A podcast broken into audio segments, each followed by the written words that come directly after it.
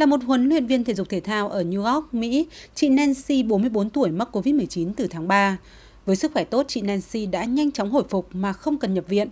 Cầm tờ xét nghiệm COVID-19 âm tính trên tay, chị cho rằng con virus này cũng không phải là quá đáng sợ. Tuy nhiên, mọi thứ không như chị suy nghĩ. Tôi không thể trở lại công việc của mình. Đầu tôi lúc nào cũng vắng vất như kiểu bị cảm cúm, đau mỏi cơ và tay. Tôi nhiều khi không còn cảm giác. Ngày nào cũng phải đối mặt với cảm giác đó khiến tôi bị suy sụp tinh thần. Những triệu chứng đó kéo dài trong nhiều tháng sau khi phục hồi, khiến chị Nancy không thể quay trở lại làm việc cho đến khi nhờ sự trợ giúp của y tế. Trường hợp của chị Nancy nằm trong số rất nhiều các ca bệnh nhân phục hồi COVID-19 vẫn còn phải đối mặt với các triệu chứng dai dẳng, ảnh hưởng không nhỏ đến chất lượng cuộc sống của họ.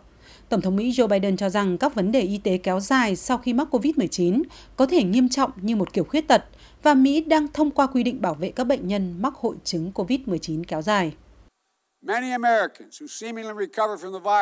Nhiều người Mỹ dường như đã khỏi bệnh vẫn phải đối mặt với những thách thức kéo dài như vấn đề về thở, hội chứng sương mù não, đau hoặc mệt mỏi kinh niên.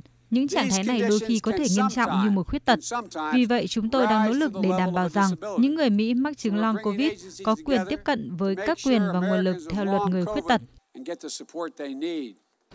Các nghiên cứu cho biết đến nay có tới hơn 200 triệu chứng được báo cáo liên quan đến hội chứng hậu COVID-19. Sau khi trải qua giai đoạn cấp tính, người bệnh vẫn liên tục phải chịu đựng các triệu chứng như thở gấp, cực kỳ mệt mỏi và rối loạn chức năng nhận thức, tên gọi khoa học là sương mù não, rối loạn cơ tim và thần kinh.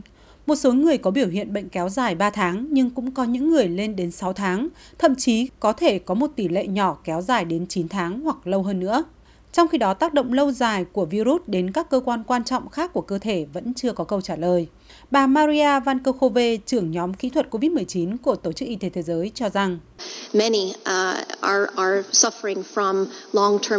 Hội chứng hậu COVID-19 là điều mà Tổ chức Y tế Thế giới vô cùng lo ngại.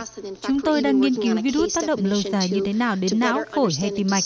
Tuy nhiên, khuyến nghị của chúng tôi đó là dù đã phục hồi sau giai đoạn cấp tính, nếu bạn bị các triệu chứng kéo dài của COVID-19 nên tìm kiếm sự trợ giúp y tế.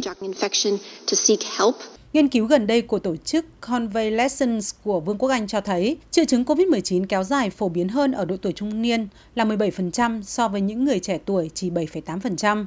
Phụ nữ có nguy cơ gặp các triệu chứng cao hơn 50% so với nam giới và những người mắc bệnh hen suyễn có nguy cơ phát triển bệnh cao hơn 30% so với những người không có tiền sử.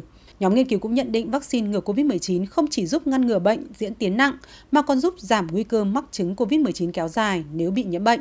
Ngoài việc mở rộng nghiên cứu để tìm hiểu và kiểm soát hội chứng hậu COVID-19, Tổ chức Y tế Thế giới cũng đang phối hợp để đưa ra các chương trình phục hồi chức năng tốt hơn cho những người bị hội chứng hậu COVID kéo dài.